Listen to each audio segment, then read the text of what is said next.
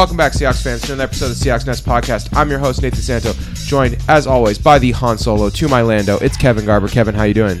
You know, I like that you did that because I knew I was going to be either Han Solo or Lando, and you can't go wrong with that. Yeah, no, it's a it's a it's a win win win. Because uh, because joined behind us, as always, our Chewbacca. It's Eric Ronnebeck. Chewy, how you doing? You know that's okay because I'm beloved, and you didn't make me Hoth Leia. So I'll take what I can get. Oh, I thought that he was going to make you Jabba the Hutt, and I was going to be like, dude, that's really mean. Eric has Also, worked on himself. He did a not make me Lobot, Also also Chewbacca. Chewbacca's a great character. He has a crossbow. Yeah. Uh, and he's nine feet tall. He makes stuff happen. um, And if uh, Kevin wasn't here, um, if Nathan wasn't here, I'd be the tallest person in the room by by far, that's, opposed that's to by true. half an inch. Uh, I would like to say, in honor of OTAs, that uh, I can officially report on the Seahawks Nest. Eric is in the best shape of his life. Yes, looking forward to that ten day contract, as I am now personal friends with all Seahawks, just hanging on for hope. Uh, Nathan has come in with a fresh new attitude after working with a uh, personal mental health advisor. Named Odin. Did, did I did I do that? Oh, he's talking about talking to my kids. This is Okay. OTAs. It's OTAs, man. Oh. You're coming in the best shape of your life. Uh, And I'm I would not- like to announce that I now have a aggressive attacking mentality on defense. I stopped spending. I stopped spending money on eating out. Eating out so much. That's wait, what I wait, did. no, for no, Kevin, Kevin, you uh, you changed one thing in your training regimen, and it made all the difference. World of difference. offseason. Tied the tire with my left hand when I dragged it up the hill. That's right. All right, so let's let's go over the most up the most upvoted thing from Reddit this week. This is what passes for news at this point in the offseason. You guys ready? We're in the dead zone. Ichiro received a text from someone he did not know this week. It said, "Hey, I got your number from Alex Rodriguez. Uh, I l- I like to see your stretching routine. Can I come out and stretch with you?" Tom Brady. And Ichiro looked around the room and said, "Who the fuck is Tom Brady?" Which is just the greatest thing that ever happened. Yeah. But but I mean that's what passes. That's what we're at right now. That's that's the big Seahawks news of the week. The most upvoted voted story from Reddit this week. Who the fuck is Tom Brady, guys? Answer that question. Who is he? This guy needs a new stretching routine. Yeah. It's- he's Uh, he's battling time. It's Tom versus time, guys. long-term fans of the Seahawk Net, Seahawks Nest podcast will uh, well they, you all know that we love Ichiro. We adore Ichiro. His And- opinions on Cleveland and Kansas City. and everything in, in just life. Life is Ichiro. Ichiro is life, and I'm just glad he gifted us with that gem. All right. Yeah, I, I, I agree. He, it's uh, it's another just classic Ichiro quote. Whenever Ichiro speaks English, it's always great. I cannot wait till they get some documentary where they can show his AL All Star Game pep talk speeches, which are apparently just Someday, man. the the legendary most legendary thing of all time. It's like people were like, "Yeah, I wanted to make the All Star team this year just so I could see Ichiro's pep talk." like that that's uh that's how good it is. So I'm very excited. Um, other big Seahawks news this week: Brandon Marshall came in for a visit. Um, Kevin, in your opinion, would Brandon Marshall be a good fit for second or for out, second outside wide receiver for the Seahawks? Um, he's tall and he's reliable at catching the ball, so it seems good. Yeah, I think as long as he could stay healthy and also And we don't pay him much yet. Brandon Marshall has a history. He's openly admitted like he has mental health issues. Living away from New York it would be difficult for him, I think. So that is the other thing we'd have to consider is like can we support him emotionally while he moves from the west east coast to the west coast? I think that's a legitimate concern that the team should have. I think Yeah. if it's one coach that could really kind of assuage those fears, it would be Pete Carroll. I also think that the lower pressure media market out here um, could be good for him as well. Yeah, I mean he took he took a role the lesser money to, to stay in New York. So I wouldn't be surprised if he just didn't want to come out here at the end of the day or felt like it wasn't right for him, but Yeah, it's a very personal decision. And then the the actual real Seahawks news: the passing of Chuck Knox this week. Uh, Seahawks legendary coach, the first he led the Seahawks to their first playoff appearance, first playoff win, and first conference championship. Eric, you're the only one of us who was alive during the Chuck Knox era. Not so you- true. so you have to. False. That is Okay, false. you're the only one who was alive to remember Yes, the Chuck Knox true. era. So can you please tell us a little bit about you were like what 12 during the Chuck Knox era? And at 10. the end, I mean, he coached what 84 to 92. Yeah, this was is like that the- correct. Yeah. Uh, he coached Ish. 83 to 91. So me and Kevin would have been five, but that that puts you at a solid like 10, right? At the yeah, end. around that time. That's that's when I you know became a Seahawks fan. Was like when I was six years old. Uh, it's kind of hard to remember this, but the Seahawks were actually pretty good in the '80s. Mm-hmm. And before Holmgren, before Pete Carroll, Chuck Knox was like that great coach. He's in the Ring of Honor. He delivered us four playoff appearances, I believe. Uh, and actually, I think it's like six and eight years. Uh, a Four, AFC four in t- four in uh, nine years. four nine But years. he, Where he did had I a get to ten. six? He had a 10, Oh, and, 10 and six season that where he missed the playoffs. He actually had. You're thinking of how many winning seasons. yes, that's had. what it is. Six winning seasons, right? Yeah, Um, correct. which is a miracle in Seattle sports. Not to mention in the 80s when, you know, if you talk to Seahawks fans, they'll be like, oh, we're so bad for so long. No, when you're an expansion team, you're going to be shitty. And then we were good pretty quick. And the early 90s, before Holmgren got here, yeah, those were the down years. But Chuck Knox brought football to Seattle, smash mouth football. He didn't invent the running game, but he's known for a ground chuck, which is basically running the ball 30 times a game, uh, getting a lead, and just running out the clock with the ball. Um, I will always remember Chuck Knox fondly, and uh, you know I'm sorry that he he dealt with dementia at the end of his life, but uh, that that was a great coach, and Yeah. uh, I'm really glad he was with the Seahawks. He was the first coach to lead three te- different teams to the playoffs. He was the 1984 NFL Coach of the Year for leading those Seahawks to a I think 10 and 6 record, 12 and 4 record, but they lost to the Dan Marino uh, Dolphins in the playoffs. Uh, yeah, th- this, th- he was just a really really good coach, you know, and so I He was uh, the first good franchise football coach that we yeah, had. he turned the franchise around, which is n- no which was no small task, right? Like yeah, and he followed uh, Jack Patera, who was you know this legendary coach who came in here and couldn't do anything. Uh, yeah. yeah, the uh, who were some of the, the key players on those Seahawks teams? We had Joe Nash, Kenny Easley, Jacob Green, Jacob yeah, Green, that was right. Zorn. That was Jim Zorn, uh, Largent, Largent. Dave Craig. Yep. Uh, Curt Warner. Warner.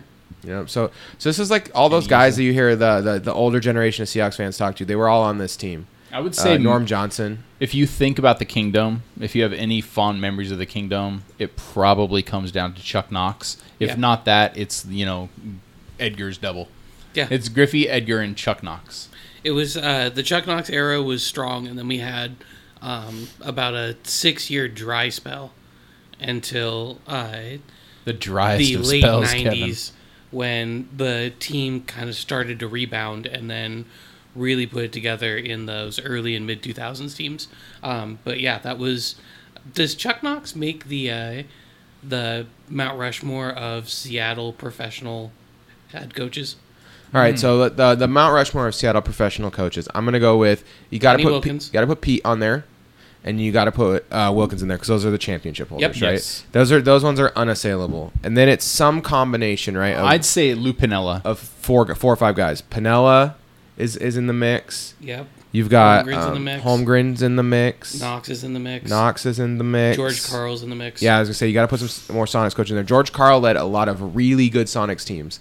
Uh, that 95, 95, 96 Sonics team is like Oh, the best. It's the best NBA team to not win a championship, in my opinion. Like This they were true. so good, but they ran into just the buzz saw of a of a Bulls team that was really well constructed and kind of played to Michael's strengths. So I I think that it's some combination of those guys for the next spots. You have the first two have to go to the championship winners, though. You- I, Yeah. don't- I don't think you can really argue with that. And I think the only Mariners manager you can put up there is Lou. And I don't know. I'd put him up there just because of You'd want to have a. Mariners up there. I think So- you should. It's a it's a it's a you know smack in the face for one of the big major sports. Not have him up there. I, I would just- argue that the franchise is a smack in the face for the city. That's- but That's kind of where I'm at too. Honestly, is like I really don't. I'm so angry we couldn't get a championship out of those that number of Hall of Famers. Don't Yeah. don't dwell on it. This is Ladies and gentlemen, Don't welcome go to down this hole. mid-May in an NFL podcast where we are lamenting The Mariners- 20 year ago baseball. The Mariners suck, dude. The, they, you know the Mariners fans had hope this year, and then their their best player pissed hot, and now it's over again. So like it just taught you a lesson. Like never give in to liking the Mariners. Just always stay jaded. Never have hope. Uh, just be like me and say, you know what? I'll I'll catch the Mariners either in person or whenever they have a chance to actually make the playoffs. Like I'll watch the clinching game on TV, but I'm not watching any Mariners on TV. Like that's that's that's just a fool's errand, man. I'm I'm I'm chasing. I'm ch- throwing good after bad right there. we're If all I'm three watching real Mariners, fans when someone says, "Hey, you want to go to a game tonight?" I'm You're like, like, yes. "Mm, okay." Absolutely. Live baseball is great. Yeah, it's a good excuse to drink during the day. Uh, I, I'm, I'm a, I, I like the Mariners. I want them to be successful. They're they're not my favorite team. Uh, anyone who knows me well uh, knows why. But the the I love the Mariners. Like I want them to meet. Uh, to losing the World Series to the Cubs every year, so so like that that's that'd be my dream. But the it's just it's tough. It's really tough to. The opinions of Nathan Santo do not reflect the opinions of the Seahawks. Hey, Nest everyone else in this room is is Mariners first. I'll tell you that. Uh, I respect your opinion. Why? Yeah. You, got that, you got those bloodlines. Yeah, I was the same. My uh, yeah, I got I got a good reason. So any you know if you want to know the reason, you have to message me on uh, message the Seahawks Nest on Facebook.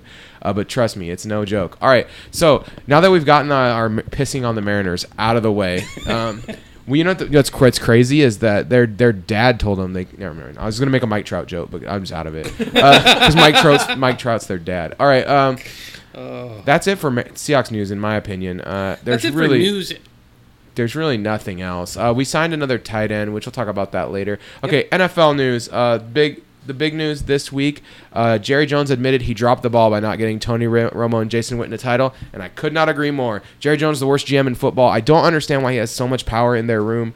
Uh, it makes no sense to me. he owns the team too? He Yeah. got he got gifted a undrafted free agent quarterback who was a clear top five NFL quarterback for the majority of his career and managed to get like literally diddly squat out of it by pissing away so many draft picks and just doing so poorly in free agency and saddling him with coach after coach who was just aggressively mediocre. I hate Jason Garrett. So like I I think yeah, you, you get what you deserve, Jerry. You you done goofed. Yeah, that's the key. He does deserve it. I mean, look at Dak Prescott's first year. Romo sat on the bench at the end of the season. Dak Prescott, really good quarterback? No. Maybe Tony Romo should have started.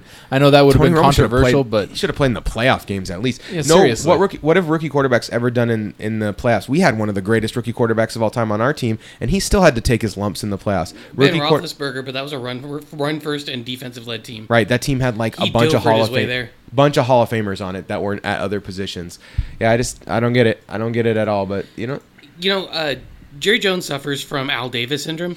Al Davis couldn't stand anyone besides Al Davis being the star of the Raiders. Baby, Jerry baby. Jones can't handle anyone besides Jerry Jones. Baby. being the star of the. it's my, I'm just gotta be Al. I gotta be Al Davis for a second. I know, baby, but baby. like it was too many times. it was funny. really distracting. But uh, pulled a Kevin right there. but yes, yeah, I know I can't handle it. I got. I, I No, I think it. that's a genius comparison, Kevin. That's that's really true. got that one title and then you know pissed away after that. He's Assumed the that they could just Al make it happen whenever they wanted. Except uh, Jerry Jones did not do any sort of press conferences via using an overhead projector. But anyway, yeah. Um, No, instead he just had the world's largest screen built in his stadium. favorite favorite like you said, modern. Favorite stat of the week that came out of Reddit: Eli Manning's the only active NFL quarterback with both a perfect passer rating and a game with the worst possible passer rating, a 0.0. Um, then uh, insert a random Eli Manning face if you want to know Eli's reaction. Peyton Manning also did it. Uh, so uh, the actual real story this week. Are they the only brothers to do it? I hope so. No, I think the Property Brothers did it too. Uh, okay, uh, I can't believe I made that joke. Wow. I'm off the podcast next week, guys, for that one. Uh, you, or I, had to. I had to put a dollar in the swear jar, but I didn't even swear. Uh, U.S. Supreme Court rules federal ban state-sanctioned sports betting unconstitutional. Decides case in favor of the state of New Jersey. Floodgates are open. Eleven states are saying they will have sports betting instituted within the year. Um, there are people saying that they will have sports betting, U- legal U.S. sports betting websites available within 90 days. Uh, so, what? How do you feel about this, Eric? Let's start with you, Eric. How do you feel about? Wait, uh, really quickly, uh, plug for the in-season quick shot where you will get Yeah. our prognostications. Now, potentially, you might get your dollar twenty-four back. Yeah, just it's- saying. yeah. Our, Just saying. You, our- you also might lose your butt. Just saying. Our money line betting was very good last year. We only picked money lines. We don't. We didn't pick any. We didn't pick spreads, but we, we did really good on money line betting last year. Like way better than uh, public average. Than the pros. Um. So, uh, yeah, and also the pros. So you know maybe maybe it will be worth the something this year. Who knows? Uh, Eric, how do you feel? What do you? Honestly, is the guy in this room who isn't Nathan? You are very heavily into gambling, Right, in but a, I- in a safe way. But I like I never bet that much except No. for this week. No, but you I bet know. I bet like almost all of my bankroll on on the Warriors to win their series before the series started. I would be like down to like like nothing if I if the Warriors lose. So Oh, you're go safe. Warriors. You're Yeah. safe. no, but I mean, you you read the books, you know what you're doing, uh, the sports books. You you know spreads, you know exactly what it means. Kevin is in on this too. I'm like the novice in this room, but I'll be honest, it's enticing. It's pretty it's pretty enticing, especially when you look at the quick shot. Like we made the joke that I had the worst uh, season on the quick shot last year. I still had a damn good season. Yeah, you still were. Yeah. You Yeah. still would have been in the mix with all the ESPN pros. And that's just really not even studying. Just like who are the who are the Titans playing this week? Oh, uh, I don't know, tie, and it almost happened. You know what? I the thing about sports betting, the leagues try and make their claims about, you know, purity of the sport, whatever, whatever. The fact of the matter is, a stupid Thursday night Titans versus Browns game. Yo, Gross. you go put a dollar on it, and even if it's a dollar, you're going to have a lot more fun. Yeah. Like it's sports betting in very small increments. It's like it's exactly like fantasy football. It's a way of just giving yourself something to invest in in the game that makes the game engaging and fun. It's dumb and it's enjoyable. Kevin's right. I bet in five dollar units, and until this Warriors bet, I never bet more than like ten or so units, like the most I'll ever bet. And I, I put like a, a, set amount in my gambling account when I started, and I've never added more. And yeah, it just makes the games more. Even with one five dollar unit on a game, I'm just like so invested in who wins, you know. And I, I'll do, I'll like think about the game before it starts. And I'll tell you this: paternity leave, watching like a billion NBA games for two months, I definitely figured out some stuff about the NBA. I've been like literally on fire, which is why I decided to like roll my whole bankroll bankroll into the Warriors because I was like, well, you know, um, I when you're hot, you're hot. Like let's just go with it. So But sports betting is fun. It's and if fun. you aren't the type of person that's worried about getting addicted and overextending yourself, it's a really good day, really good way just to add a little enjoyment. Yeah, my recommendation is find like some money you didn't expect to get. For me, it was fan- winning fantasy football this year, or you know, like oh, I didn't expect to get this fifty bucks. Roll it into your online gambling account, and then don't add more for at least a year. Or know? if you like, let's say you go somewhere and you buy um, three beers in the course of watching a game. Buy two beers and place a five dollar bet. right, exactly, Just have fun with it. Replace replace something else with it. Don't don't. Um, it's your entertainment money. You know, don't think of it as like separate from that. And if you win, that that's unexpected. Then you've too. expanded your entertainment Yeah, budget. You, you just you'd have more money for entertainment. I wouldn't. Yeah, it's uh. Please gamble it's responsibly. very folks. it's it, i can totally see how people get addicted to it Oh, yeah. because when i like i'm on fire right now in the nba playoffs and i'm like super excited all the time and like just thinking about it all the time and like it's not it's not great it's an addictive feeling. You get you get a, do- a dopamine hit on yeah it. when you when you, when you bet your max unit bet and on on boston to beat the sixers in the series and then it just rolls up like that i was just like so into every game i was like yeah but the sixers suck i hate ben simmons like i had no investment in it beforehand Prior to that, One Ben point- Simmons is really kind of an interesting That's player and everything. One point per game. What a loser! Or one point in a game. Yeah, got him. So yeah. All right. Uh, that's that's it for NFL news for me. You guys got anything else you wanted to cover before we get into our favorite positional battles of of uh, of OTA slash camp? you hit my favorite story. All right, sweet. So let's go to um, the Seahawks depth chart. And we're going to talk about three offensive positions this week that we think have really interesting positional battles. Okay, and I'm going to start off. I'm going to go wide receiver. Okay, the Seahawks right now are rostering 11 wide receivers. They're only going to keep five or six, and these are those wide receivers. You ready? Oh, sorry, they have 10. I, I counted Lockett twice on accident. Doug Baldwin, Tyler Lockett, Marcus Johnson, Jaron Brown, Tanner McEvoy, David Moore, Amara Darboh, Cyril Grayson, Damore'ea Stringfellow, and Caleb Scott. Okay, let's just cut a couple people off the end. Stringfellow and Scott aren't making the team, and we can cut a couple people off the top. Um, Baldwin, Lockett, and Brown are basically in. Okay. Oh, I would say uh, Stringfellow might- has a good chance of making it over more. Okay, well, I don't think either of them will make the team. I agree. That's where I was going to get to. But uh, interesting. So there's an interesting thing going on here, though, where I think like Johnson, McEvoy, Darboh, Moore, and Grayson are all kind of fighting for two or maybe three spots, depending on how much they can contribute on special teams. So, uh, yeah, Johnson. Johnson brings a lot to the table, and he's the, he's the guy we traded for from Philadelphia. Um, he's young. He's from Texas. He's six. He's six feet tall. Um, he has like the physical tools I think we were looking for in a guy who plays on the outside for us. But he uh, he's flamed out everywhere for a reason. Like he's definitely not a perfect. He's a prospect.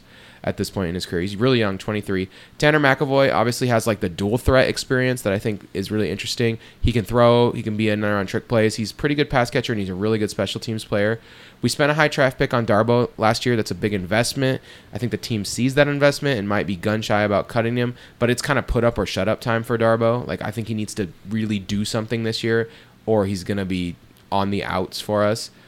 Um, and then David David Moore, uh, I don't think He's gonna an make the team, athletic but tool, small yes. small school guy who uh, Four- was an a- interesting flyer player, but he's very on the fringe. He ran the a four roster. four and he's really strong. He had 26 bench presses, which is a real lot for a wide receiver.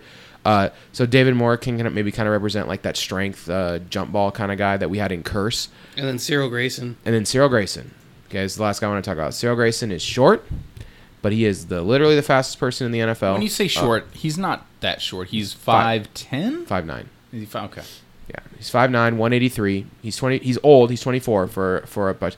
He's he's when we brought him in, I think the thought was like, hey, we're gonna use this guy on kickoffs, and now that's basically completely off the table with Rashad Penny coming in. Um, Penny's definitely gonna return kicks for us. So now, what is Grayson really here for? Um, he's here to try to burn people and hopefully learn how to be an NFL wide receiver. If he can put together any kind of route running, the the speed that he brings is is unmatched. He is an Olympic level sprinter. Yeah, he's there's no faster players in the NFL, none, not one. But that's all he is right now is just speed. So I don't know. It's, it's, I'm excited to see what he can do. You know, it's it'd be cool to see him make the team or uh, because you know that means he figured it out, right? He put together how to run an NFL route tree and how to be an NFL player. So let me let's do it this way. Um, of the fringe players, so they got Marcus Johnson, Tanner McEvoy, David Moore, Amara Darboh, and Cyril Grayson. Pick two. Who, who's going to make the team? Eric, who do you got? I like Amaro Darboh. Okay. And oh man, coin flip after that. I I could see Grayson making this team. Uh, I don't think it's likely. Uh, man, I don't know. That's that's tough. Uh, I like Darboh. I, I believe that they've they've kept uh, they've kept him kind of secret. We talked about that. Man, I don't know. Darboh and coin flip after that. All right. I Kev- really I really just can't can't pull the trigger. You need to see some preseason games. Honestly, yeah. I've been there. I feel. and you I on feel that. dumb saying Grayson, but I don't know, man. I That I feel like there's a reason why we hung on to him Right. that whole year last He's been year. around for two years Yeah, now. screw it, Darboh and Grayson. All right, Kevin, who do you got? Uh, for me, it's definitely Darboh, and I would say probably it's probably down to either Johnson or Grayson, in my opinion. Though I don't know, Stringfellow's a little bit bigger of a target, and if the team really likes that, he's kind of the biggest wide receiver option we have outside of McEvoy. McEvoy is Yeah, extremely limited athletically, though. Yeah, I was gonna say McEvoy's huge. Uh, if we decide just we want to keep, we need a tall guy on the team. McEvoy might win out just based on that. I'll talk about it in a second, but there's a reason why I don't believe that's going to be the case. Yeah. So if I had to say, I'd say it's actually Darboh and Grayson. I would tend to agree out of those, but it's going to be. I think Darboh's as close to a lock for that fourth spot as you can be without being a lock. Like if he comes out and just lays an egg in the preseason, then he's not going to make it. But I think anything short of that, and he's our fourth wide receiver. Yeah, I like. th- I think the the battle does come down to you guys are right. Mark Johnson and Grayson and McEvoy for that last spot, and the John, Johnson. I feel like the team's really gonna have an easy time getting him out of the practice squad. So I'm not really worried about him. So it comes down to McEvoy versus Grayson, and it really comes down: do do you value experience or do you value raw physical tools? If the team decides, you know what, the raw physical tools are great enough, they'll go with Grayson. If they think that the that the experience, route running, the trick plays matters more, then McEvoy will be the guy. So it'll be interesting to see what happens as we head into the uh, the actual uh, regular regular season and the Realistically, preseason. what's the Watch difference out. between Cyril Grayson and Will Fuller? And Will Fuller runs really fast in a straight line. Right? Will, Grayson Will Fuller should the, be able to do Will that. Fuller the fifth. Yeah, Will Fuller. the Will, first the first four are not in the league. Will Fuller the fifth. Um, let me tell you something, buddy. That guy is a Will is- Fuller V. Will Fuller V is a real good route runner though. Like I love the way he can like shakes his hips and get can lose a guy and make a guy stumble, you know, and like getting get by him. It's not just pure speed. I mean, he is really fast also. I don't, Don't think he has great positioning of the other guy. He has some. I, I, he is missing a lot of the subtle polish that you want on a deep threat receiver. Like Will Will Like- Fuller or Cyril Grayson. Uh, Will Fuller. Cyril Grayson is missing all the polish you want in any way, shape, or form. I just the thing I like about Will Fuller is that he just I don't know, he's he's like a s- he was a touchdown machine last year. Like, But that's the player I think that Cyril they- Grayson could be. could become. I think that's what we're trying to get from him. And I appreciate the team going for that because that's a way of recruiting an outside receiver that's different than what the NFL typically finds in an outside receiver. See, and I always just thought of Will Fuller as like Bet- Ted Ginn, who can actually sort of run routes. Because Yeah, Ted, cause Ted Ginn really doesn't run. r- See, because I thought. Ted Ginn was Will Fuller that can catch. Ooh, got him. But except for Will. Fuller kind of proved you wrong last year. But before last year, you were right. Uh, the, the, You that guys rookie, are that two rookie, sides of the same that rookie here. year was tough for Will Fuller. I was And in like, worried college, about him. Yeah, Drop but, City. But last year he was he really came into his own. He did. All right, Eric, Yes. your what position did you want to cover for your positional battle? We're talking running backs here, and All right. do you want? I was going to ask. Yeah, do you want me to go fullbacks on this? just No. running backs. okay. Thank Let's you assume- very much. let's There's assume- so much to cover in I running was, back. I was sitting here and I was like, We're gonna- Oh crap! I should really, really read a little on these fullbacks that I don't believe. We're in. gonna uh, assume that the team keeps one one fullback this year, uh, Yeah, because don't worry too much about that right now. uh, because the team is gonna yeah you, the team has a plan. It seems like to they were gonna they're gonna run some fullbacks out there. But okay, Rashad Penny, Chris Carson, Mike Davis, C.J. Prosise, J.D. McKissic, and Tre Madden will be battling for either three or four roster spots. And I think it's interesting that Tre Madden could be that fullback we keep. Um, he could be used in that role. I think this battle comes down to the five big names, and big names being like the guys who we know on this team. Mike Davis filled in last year for Chris Carson admirably. We have Chris Carson coming back. We have Rashad Penny, who is the rookie, and then we have two very similar players, third down backs, and CJ Prosise and JD McKissic. Now, the Seahawks, are we going to keep three? Are we going to keep four? Well, I think that were going to keep four. Last year we kept five, and everyone made fun of it for good reason. I think the the t- the five was too many. Uh, and then we ended up needing all of them. So jokes on you. yeah, jokes, Yeah, on, kidding. jokes on me. I guess everyone got hurt. Well, uh, ha ha ha. Let me ask this uh, question to Kevin. Kevin, what would be the reason you would want to keep four running backs? You'd want to keep four running backs because you usually have um, your primary back, your change of pace, you have your third down back, and then you want to keep one because uh, CJ Prosise is made out of pixie sticks. Yeah, uh, and that's the thing. We have J- uh, J.D. McKissic, who's not. He doesn't really excel at anything, but he is that third down back. He's a. He's, an a- above average receiver. He's an above back. average receiver as a running back, but not as a receiver. Whereas CJ Prosise, if you put him in as a receiver, I'd be happy with him as an above average receiver. And he's a back. better runner than McKissic. He's a good route runner. He's faster. Uh, but And like as you a running said, back, he can bust a big run. He just Yeah. can't Ano- stay on the field. Another thing about Prosise is, is he he's he could be like a special teams gunner too if he could just stay healthy. Like he's he's so athletic and, and good. Like I would not want to put him in a position on the football field that requires him to run towards other people. I'm just saying he did it before in, in college. I think it's He interesting though. for a minute. He's what was the Yeah. injury that kept him out last year? he was a special teams ace. um, his leg fell off. His leg did fall off. I guess this is probably make or break for CJ Prosise this year. Meaning, if he doesn't stay healthy, he's not going to be on this team much longer. That's why I'd say you keep him and J.D. McKissic. Uh, going to like the the meat of the running back battle, you have Rashad Penny, who I think it's probably his job to lose as the number one back. You have Chris Carson coming back from injury, uh, where he where he will have the advantage over Rashad Penny is he's better at pass blocking. He also knows the scheme because he played for us last year, and he looked really good for this team. I don't want to give up on Chris Carson, but at the same time, he's coming off a big injury. Rashad Penny is the guy we drafted to probably be the heir apparent sooner rather than later. And because of that, I say Mike Davis, thank you for your service. You are out of here. Yeah, I I actually completely agree with almost everything you said. I think the team wanted Prosise to take over as starting running back last year. I think that was their hope. He had every opportunity. That, and it just he it just his ankle did not allow it. Um, I'm not willing to just roll him up and throw him away yet because he's 23 years old or 24 years old. He's very young still, He's freakishly athletic. and he's super athletic. He's among the most athletic people on the whole team. And That run a- against the Eagles on the outside, yeah, like you don't forget that. You've seen flashes of it in games. I Prosise is the guy that he's the total wild card. If Prosise stays healthy, he could change this offense. Like There's his, a- him on third downs would change this offense. There's the thing about his hips, though, and it's similar to Percy Harvin's hips, meaning he is a little dude. He's a he's a very uh, a slender man, if you will, and because of that, uh, when he takes hits, it it puts more pressure on the hips. I worry about that for CJ Prosise. See, that's the thing. I thought that too for a long time, but then I looked up his like combine numbers, and he was six foot two twenty, which seems like completely fine to me for a Seems like a big man. for like that seems like a normal sized running back, right? That's a that's a Uh, good sized running back. The Yeah. the number one NFL comparison for him coming out of college was Fred Jackson. If he can stay healthy, Fred Jackson would in prime Fred Jackson would be a perfect fit for what we need on third downs right Fred now. Jackson may be the most underrated running back in NFL history. Well, Yeah, the big thing is so if he good. could be a third down back as a complement to Rashad Penny, that is that is immediately becomes one of the better backfields. Right, and Chris Carson's just the first down, second down speller.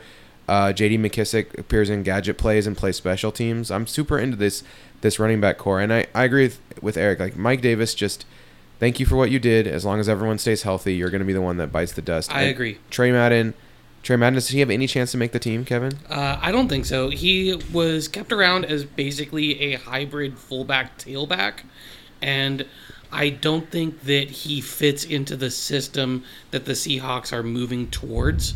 He isn't really a blocker. He was a he was a tailback in um, college at USC, and I think he's going to end up moving along. The only way I see either Madden or Davis making the roster is if Carson or Prosise has to start the season on injured reserve. Okay, I agree, I could totally agree with that. And then um, just to go to fullbacks, we're all rooting for Khalid Hill because he's literally a tank. Um, like a Uh, we'll get to that. I got this. He's literally. Uh, I think that if he's a he's um what's what's what would you say, Kevin? His uh, is he his Sherman tank? Is he what kind of tank is he?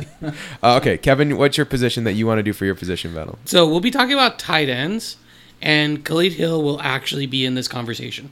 Do you think there's a chance that he makes the roster as a as as a considered to be tight end and not just as a fullback? Uh, so there's something about the way that Schottenheimer likes to run his offense, where tight end and fullback are overlapping positions in a lot of ways. Okay. And when the Seahawks picked up Khalid Hill, something that was specifically mentioned was that Michigan had him rotate through as a pass catcher, and occasionally he would line up in tight end positions. So I feel like there's a very good reason the team mentioned that. And based on the way Schottenheimer likes to run an offense, it would make sense they would want that flexibility. If you look in the past, he's had a lot of these guys that are in that like 6'2 to 6'4, 250 plus pound range that he'll have kind of rotate through.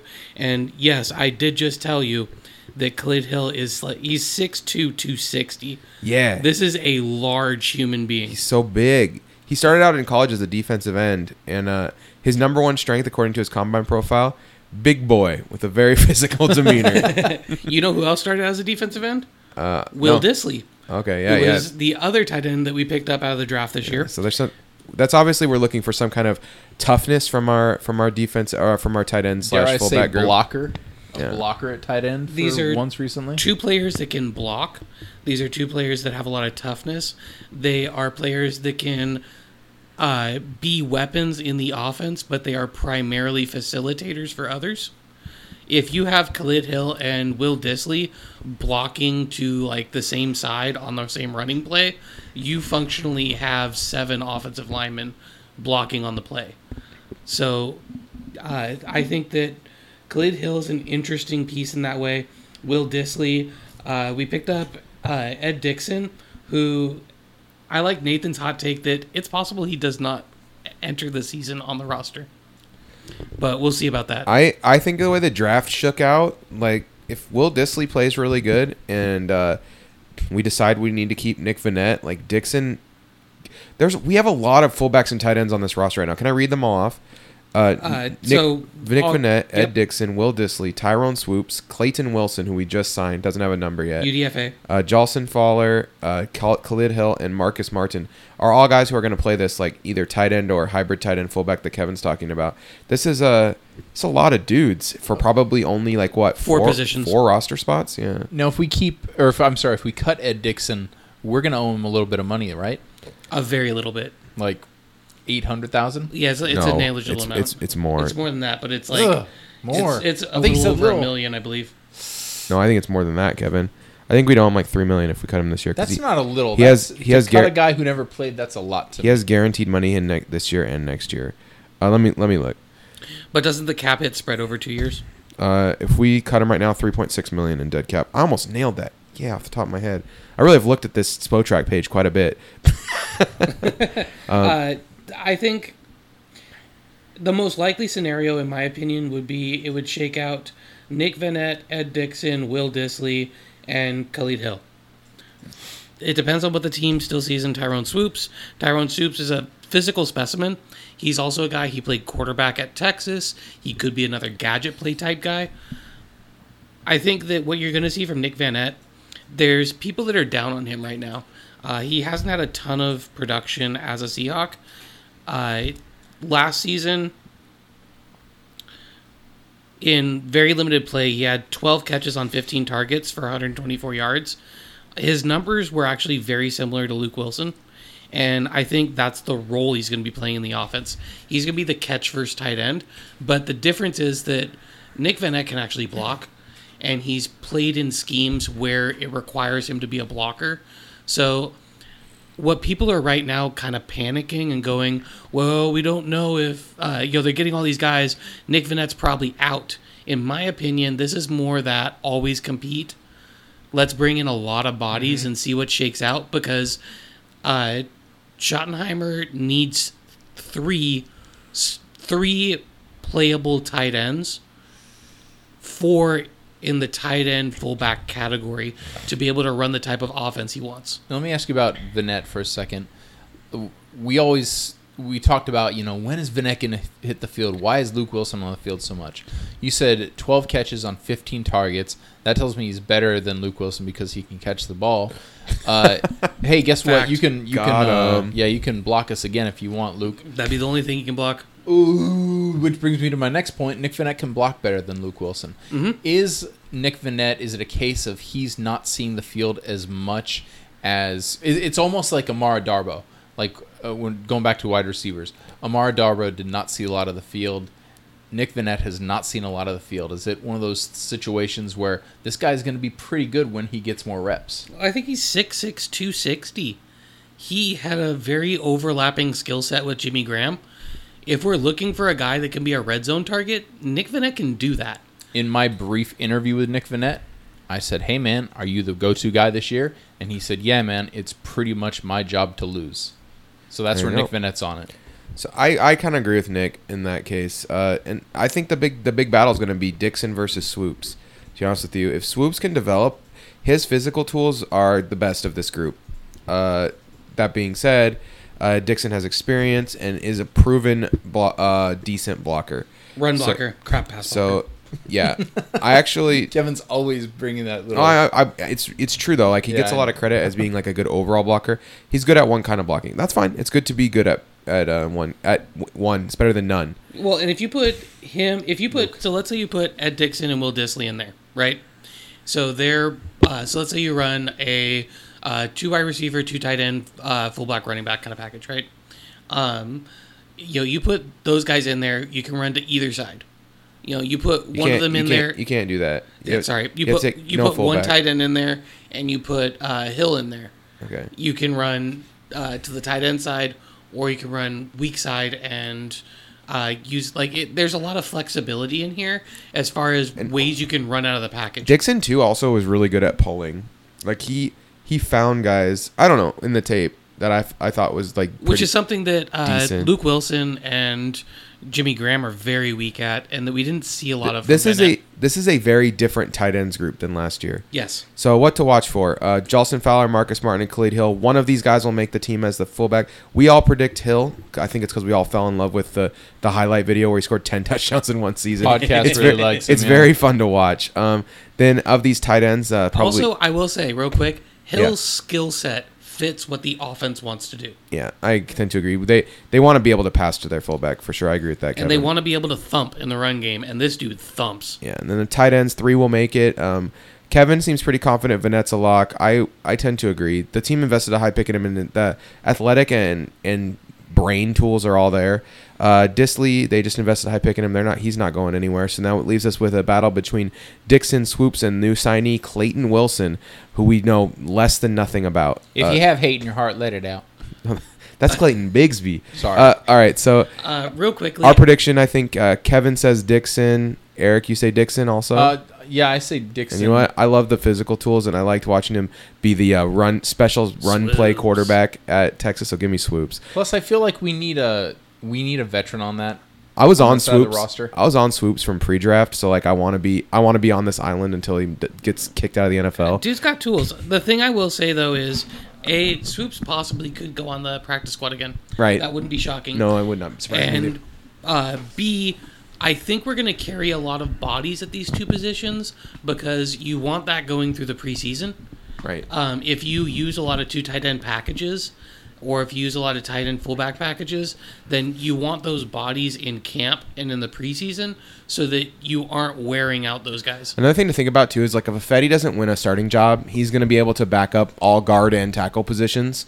So that gives you a lot of flexibility to just not carry as many offensive linemen, right? When you have Odhiambo and Ifedi as your backups, you're like, okay, we have two guards and two we have two guys who can play guard and tackle in a pinch. Yeah, or postage. Then or, you just you keep Jamarco Jones and Joey Hunt as your other. T- you just have four backups. You don't even need to have a fifth backup. Yep. This is Um, true. So yeah, I I, uh, I I like the position the team's in to maybe keep an extra guy in one of these positions that we talked about.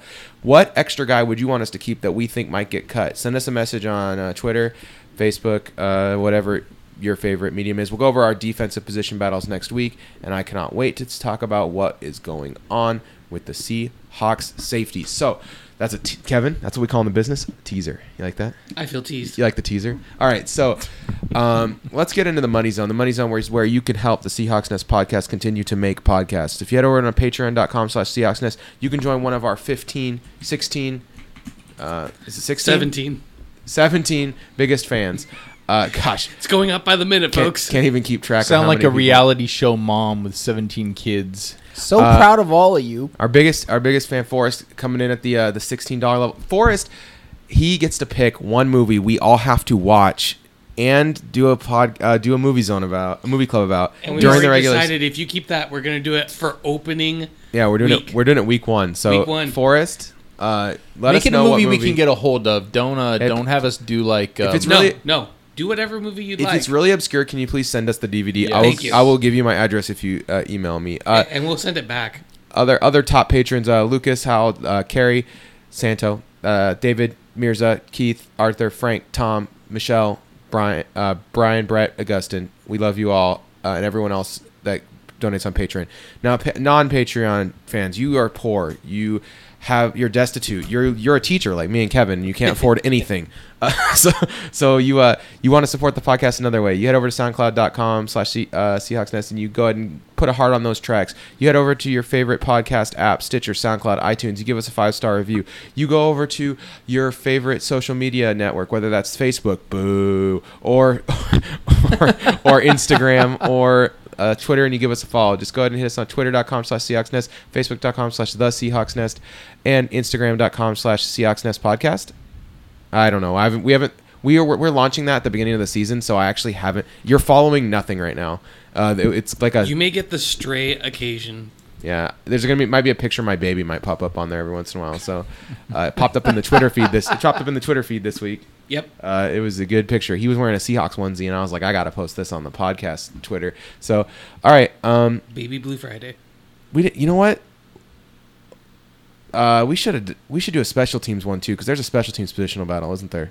Yep, 'Kay. we'll talk about that. You know what? uh, we'll, Well- talk about that. Well, later. I'll just pick one person. I just on thought about special that. teams. This this Ryan versus Dixon thing is yeah, it's gonna be good. We'll talk about it's that later. fun. Yeah. All right. Okay. So, um, yeah, the uh, movie zone this week. Uh, I uh, someone I know, uh, isn't it? He went through and he found like every movie that made over 150 million dollars domestically, but had a less than 60 percent critic score on Rotten Tomatoes.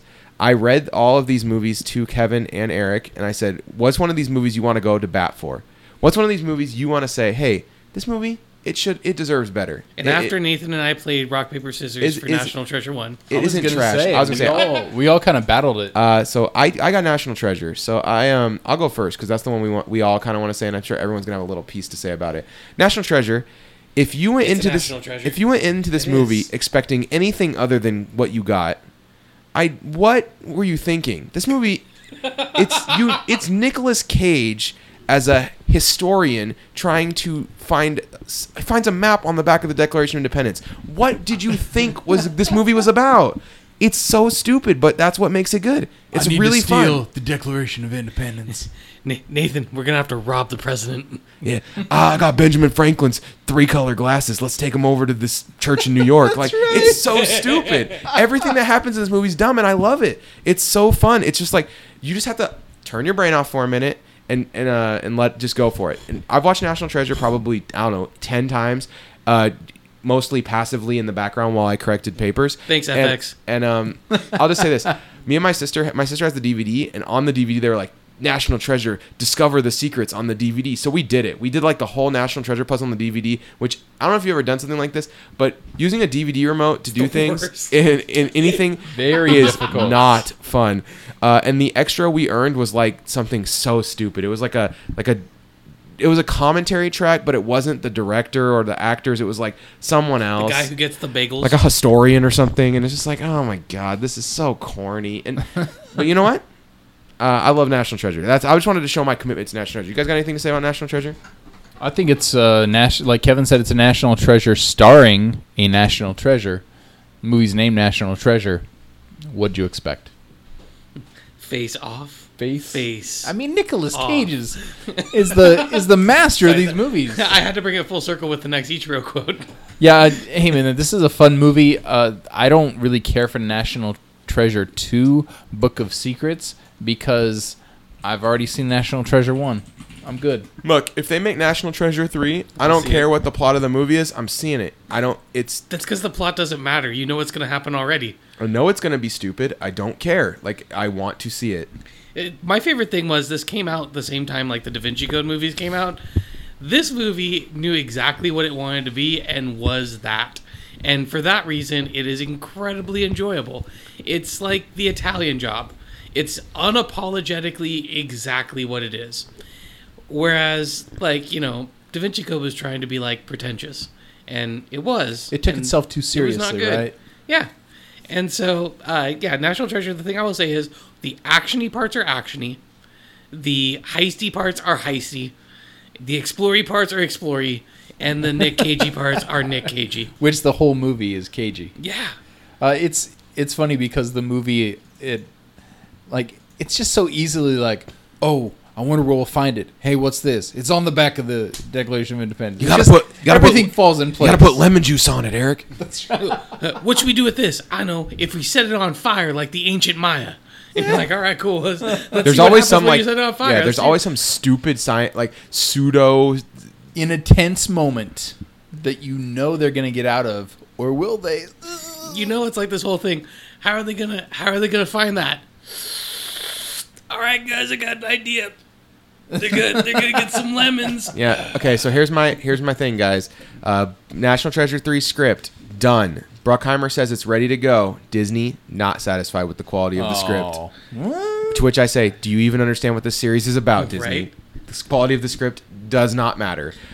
Um, all right, uh, Kevin. wait wait i want the sequel to be uh, nick cage finds out that he has a kid that is an adult kid and they go on the adventure together indiana jones last crusade style that's what i'm hoping for Too good. Kevin, that'd be gold what's your movie? All right, so my movie I chose was uh, Hancock, the 2008 uh, superhero movie starring Will Smith, uh, Charlize Theron, and Jason Bateman is prominent. I don't know if any movie ever stars Jason Bateman, but he's Ga- prominent in the movie. Game Teen Night 2. Game Night definitely starred Jason Okay, Bateman. all That's right. someone who saw Game Night. So, uh, if you haven't seen it before, uh, Hancock, uh, John Hancock, because that joke needed to be made, played so by Will. Smith, is a down and out alcoholic superhero in Los Angeles. And Will Smith plays this role so well. Absolutely beautifully. He, this movie spoofs a superhero genre that hadn't really come to form yet. Like this is when the um the first Spider-Man series was going through. The less successful Hulk had come out. Yeah. Um, this is when this is right about the time Iron Man's coming out. So the genre hadn't really taken off yet, but this is spoofing it really hard. Like he, they do the superhero landing and screw up the roads, and everyone's around like, "Couldn't you land softer? God, you're such a jerk." Uh, he solves problems, but he solves everything in the most blunt force manner possible. And the problem with the movie is the ending is really unsatisfying and they wrap things up in a way that is just not great. But the first like three fourths of this movie is really, really enjoyable.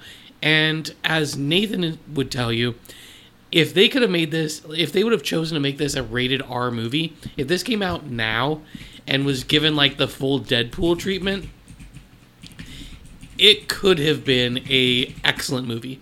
Because the first like half to two thirds of this movie is like an eight, and then the like the last third of the movie is like a five. Does it drag, Kevin, or is it, do you just not like what goes on? Um, in my opinion, it gets very messy, And, and it they feels like put they, too many ingredients in the soup. Yep, it's like it feels like they just try to do too many things in like 30 minutes. They're like they have this really solid like tight one hour and 20 minutes, and they're like, well, these last 30 minutes, just get all this stuff in there, and they're like, oh, okay, and we'll make it happen. But Yeah. It's a. I think it's a. It's a fun movie. It's it's a, it's a really fun watch. Uh, There's some great lines in there. There's Yeah. a, a bully that's a little fat French kid who uh, calls him an asshole and gets thrown into the stratosphere. I kind of really wish that the movie was a little edgier and, and went for that and was an R-rated movie.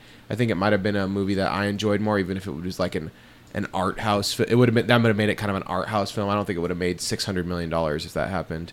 Uh, but yeah, There were not a lot of good movies coming out in that. that. That was a lean time for quality movies, though, and this was one of the better movies of those years. That's crazy. Never see it. Never All right. seen it. all right. Well, you you'll you'll have, you'd have fun watching it, Eric, as someone who enjoys superhero movies. It, uh, until we had Deadpool, this was the only like real, um, you know, commentary we had on the superhero genre. Was was this movie? Yeah, I highly recommend. I think it's a movie you should see. If you have not seen this movie, if you've not seen Hancock, and you enjoy superhero movies but feel like they take themselves a little too seriously, I mean, Vince Gilligan of Breaking Bad, the, the guy who made Breaking Bad, is the guy who wrote, wrote rewrote the Hancock script. Yep. So like, it's got his trademark kind of style zingers, whatever you want to call it, um, line lines like th- they're big lines. Uh, the way that they shoot certain scenes too, they kind of use this almost like newsreely footage parts, and it creates an interesting feel. Uh, I'm gonna go ahead and say it. Avengers one kind of stole it from them, where there's these parts where you feel like it's flipping between the view that you have as the person watching the movie and the view that the people in the movie have of what's happening, and it creates this kind of cool cinematic style for some of the superhero moments and that was really enjoyable. Like the movie, it sets out to do a thing, and it does it really well. It just gets really cluttered at the end. All right. Then um, Kevin, that's your movie, Hancock. So now we we recommend Rotten Tomatoes movies that are rotten. You should see Hancock. You should watch National Treasure. Eric, what is your movie? I'm going to. Uh, I was shocked to see this on the list. Very disappointed. Tron Legacy, which I is this the uh, which I stole this from you, Nathan. Uh, I know you wanted to do this movie. This movie came out in 2012. Ten. 2010. Wow. Uh, I will say the only bad thing about this movie, and I'll just lead with this, is it's doing the motion capture, recreating an actor, making them younger thing that was uh, being pioneered at this time. And up until very recently, with uh, one of the Avengers movies, it hasn't been done very well. And Jeff Bridges, the dude himself, Oh, God, his voice is so good and perfect His- in this movie. Still playing the dude. Still playing the dude. Uh, still playing the uh, the main character, who I can't remember his name at the moment. Um, he's basically been trapped in Tron. His son, which you know they're trying to bring Tron to a younger generation. His son goes looking for him, goes to the arcade, gets uh, gets transported into the world uh, that is that his dad created this video game world, and he goes to find his dad. This movie has a lot of action. It has enough plot. I'm not going to say it has a very deep plot, but it has a good enough plot. It's got a great soundtrack by Daft Punk. Oh, the, the soundtrack is incredible. It's it's maybe Yes. the best part of the movie. and, and- really fitting. and really the it's completely fitting but also the, the special effects in this movie are great It's because it recreates Tron, the original '80s Disney movie that tried to make it look like this video game computer generated thing. Now is when the effects take center stage. It's just a really fun, really cool looking movie. That's one thing I can say about it. It's really cool looking.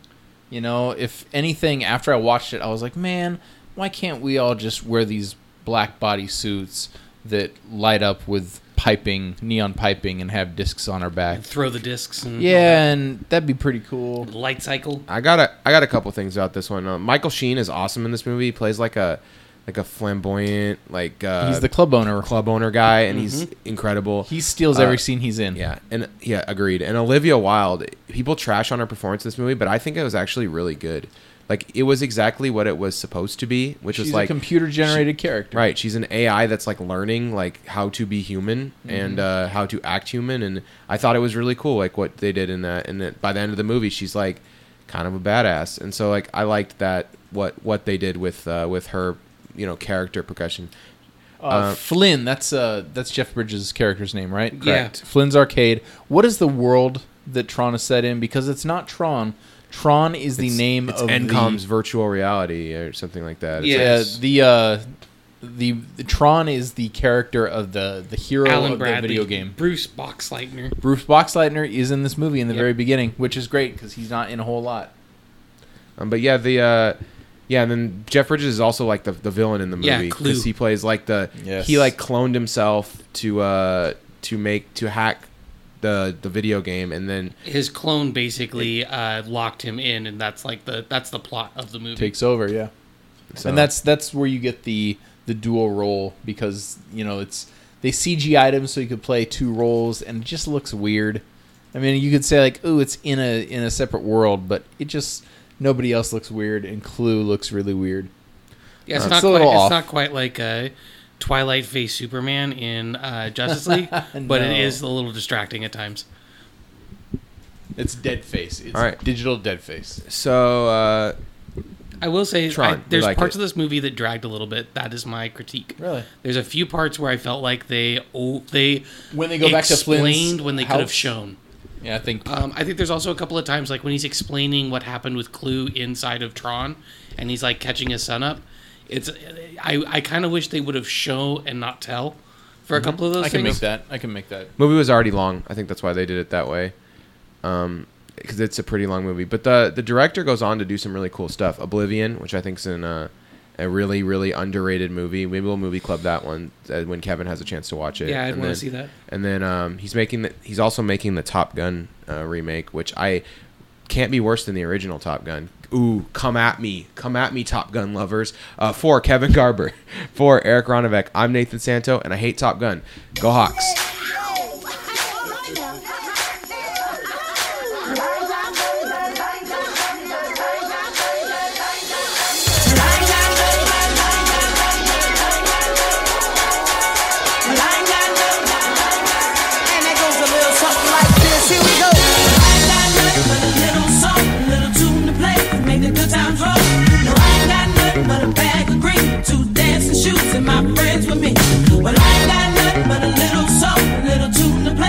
the good times.